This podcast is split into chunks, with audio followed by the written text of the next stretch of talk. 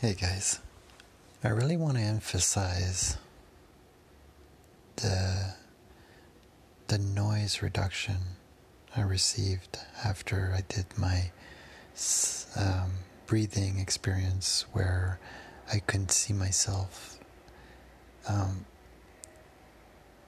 if I really, really, really want to emphasize on how when I hear a voice now from my awareness, it's not even a voice. It's like it's a... It's coming from within my heart, like lower than my heart, like from the center of my body, my center mass.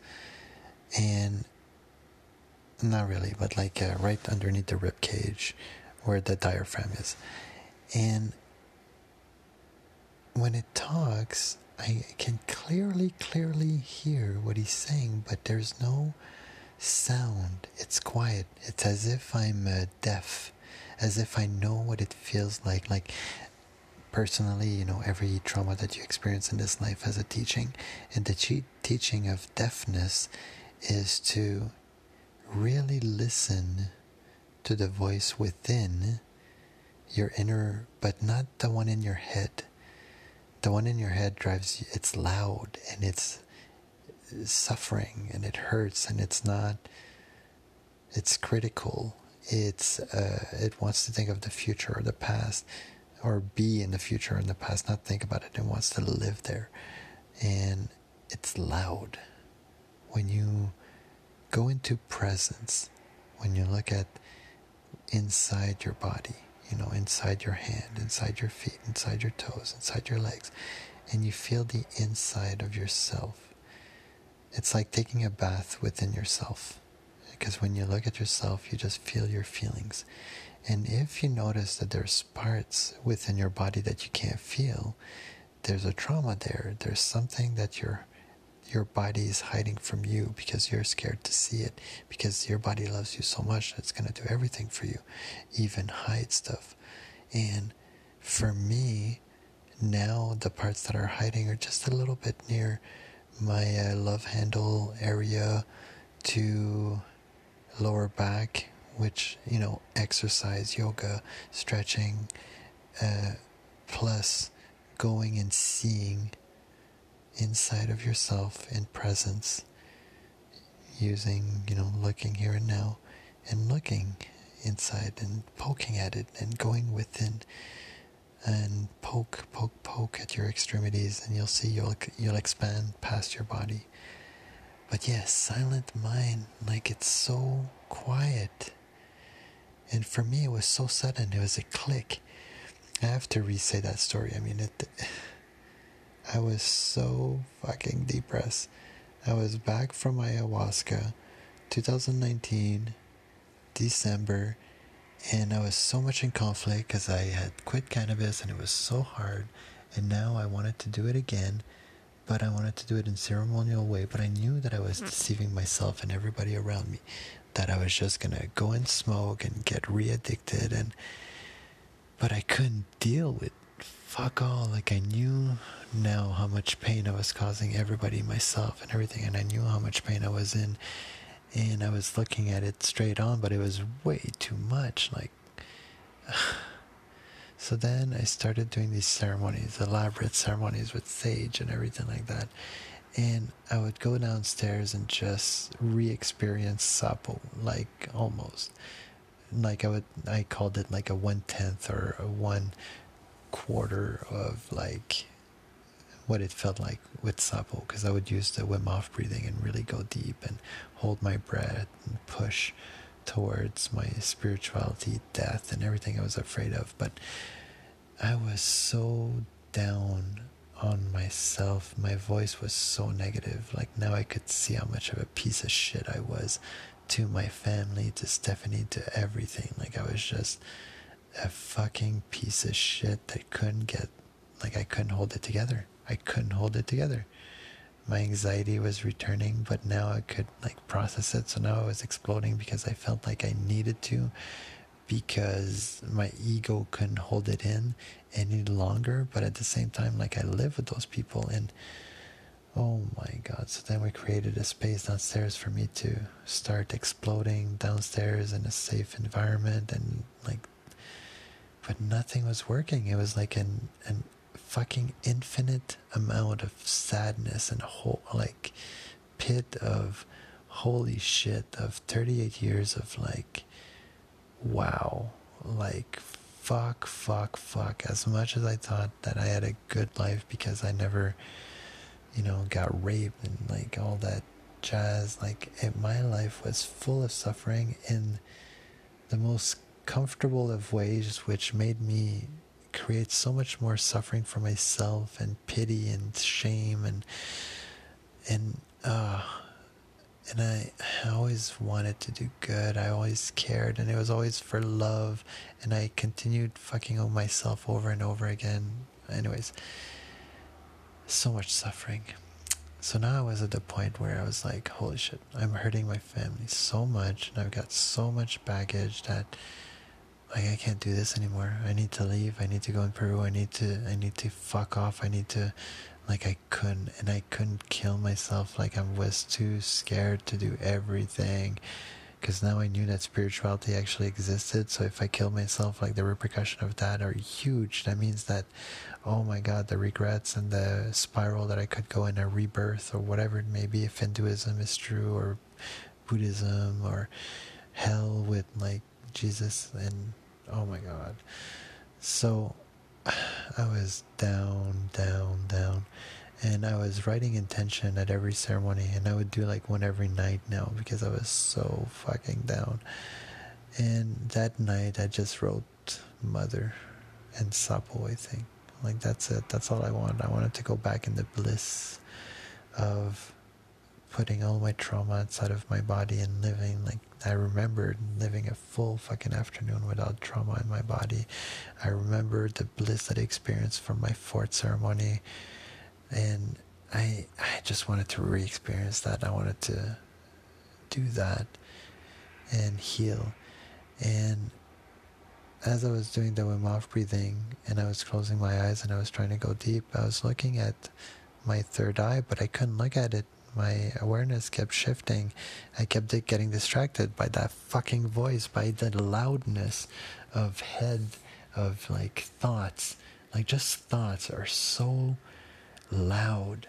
They, they like they take over, and it's like you, they take over your awareness, and you don't have a choice to look at them or something. And they were they kept distracting me from the center, from, and I knew that from listening to Eckhart Tolle and other podcasts that my feelings and everything resides there. And if I could bring my feet and my toes, my feelings up there, that I could uh, astral project, or like I could something about awareness. And I and I was and I was baffled because I couldn't even look at that spot in my awareness, and I was like, what the fuck is going on? And I was breathing and breathing and, you know, doing the Wim Hof breathing, so stopping to breathe and looking at that spot, but I couldn't. I kept getting distracted, and I was so sad. And I realized that I, I couldn't see myself. Like, I was like, what the fuck? I can't see myself. Like, I, if all my feelings lived there, and I knew that that was Mother, and I knew from my fourth experience and from Sapo, five M E O D M T, that my trauma, like as I remember, it came from there. Like I remember so clearly in what it felt like inside my head, because I had been doing the Wim Hof breathing for so long that I had done so much healing in my body, and especially in my brain, that I, I know how my brain feels because of all of the oxygen I fed it, like with the Wim Hof and the cold training and everything. And, and I couldn't look at that. And then I started to cry, and I started to scream at myself. Look at yourself, as I was doing the breathing and going more and more intense, more and more intense, more and more, pushing the oxygen at that spot, looking at that spot and screaming like, look, look, as I kept getting diverted. I kept fucking, like it was crazy. And then it all happened all at once. I heard a click. I looked at that spot, and I was able to look. I started to cry. I heard a voice from within. Everything went quiet inside my head. Like all the thoughts, everything went away. And I was looking. and all of my, my entire awareness was in my eyes and my, but more than that, like my third eye, like I was look, looking, seeing, and I, so all at the same time, get the download of, and uh, like I can see for the first time in my life, mother from within me says, I'm here, I'm always here, you just have to look at me. Anytime you want, look at me and I'm here, I promise, I'm always here. And I was crying and I had my eyes closed still at that point, and I was just looking at that spot, really embracing that I could see mother, but more than that, it was me. But it's nice that it, it's her voice, even though it was my voice, but it was her, you know, like mother that said, I'm here, I'm always here. Like I'm supporting you, I'm embracing you, I am your body, like I'm here, like you're the soul within me that I'm hugging, like I got your back, like I'm carrying you, we're going through a journey, yes it hurts, we're stretching you, we're probing at you, we're, you know, traumatizing you and healing you at this, like we got this together, just look at me, close, and And I was crying with my eyes closed, and I was just looking like in awe because it was so quiet. Like fucking thirty-eight years of madness, complete madness. And like my thoughts sometimes would bring me to like, as if I was in hell. Like I imagine, I remember as a kid, like sometimes I would imagine myself becoming a vampire, like all night, like as I couldn't, like it was out of control.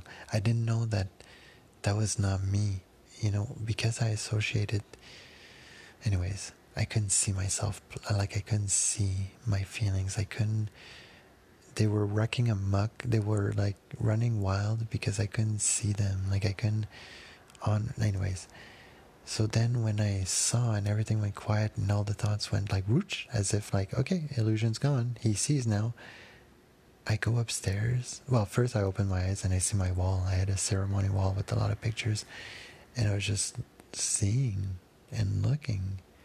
And I was like, holy fuck. And I could see. And I could stare like at one spot for eternity. Where before I couldn't I couldn't stare at one spot. Like my vision would always have to move. And now I could see. Then I go upstairs and I look at my ex-wife, and I could see her. I was like, I see you. And uh, yeah, she was a little bit dismissive because, you know, we were fighting it a lot at that time, and she's like, okay, go back downstairs, like I'm happy for you kind of thing. And I go back, and again I look at my wall, and I just, wow. And then the next day I went to work, and I would look at every single coworker in the eyes, and I wouldn't look away because why would I? Like I, it was so sudden for me that I would never look away. Like no way, fuck that. If I do, it's I've got a shame, some that trauma, something I need to look at, and I'll fucking look at it. So now I go in a meeting. The meeting was stressing me a little bit, and I closed my eyes because I wanted to see mother, and of course she was there. And now I realize it's the Tao, but more than that, it's me. It just is. And I am, and I close my eyes, and I'm like, ah, and I get to be and talk to mother life, and she supports me, and that's going to be forever. I support myself, you know, but it's nice to see it in duality, but at the same time know that we created her, and, uh, you know, it's so deep. But anyways, I... I closed my eyes and she was just there, and then in that same instance I'm like, if they need to talk to me, I'll hear it. I got ears and I'll open my eyes and I'll answer, no big deal. So I left my eyes closed and I just breathed in deeply because I, I was all about like breathing in and breathing out. Uh, and I used to say I am love, but now that mother was there when I closed my eyes, I didn't have to speak anymore. I was just like, because it was so quiet, so I just closed and just continue breathing deeply, and of course they said my name, and I opened my eyes, I answered whatever what I needed to answer, closed my eyes again, and then at the end they were like, you're so zen, and I was like, shh, cool, like, but yeah, that's like I get to be relaxed anytime I want now, all I have to do is close my eyes because I am. and I can see myself, me, or mother, and the Tao, whatever you want to call it, and get home. And I was doing the dishes, and at the time she, my ex-wife, asked me like to do something with the kids in the future, to plan or whatever, and I started thinking about it, and the voice kind of started, it wasn't there, but like I, it was like as if I could get lost in what she was asking me to do. Then I stopped because I realized how much anxiety was bringing me, and I went back to my dishes, and I just looked, you know, because I was just looking, and because, uh, uh, yeah, because it was so sudden that I'm not, you know, I was just looking. So now time had slowed down. Like that day at work was so slow, and then I was doing the dishes, and then uh, she asked me, and as I started thinking about the future, it was stressing me, and I went back to the dishes, and I'm like, no way. Like, I don't need to think about that. Like, I'll remember. And and I knew that I would, because I always do, and I don't have to think about it. So I just continued doing the dishes, and of course I remembered.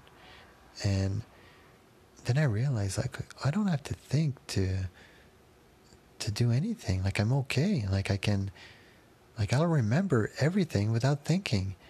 And I can talk without thinking, and I...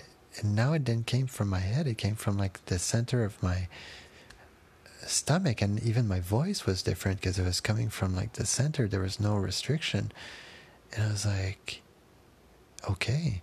And I never went back, and it's been over two years. Like I don't think like the future, the past.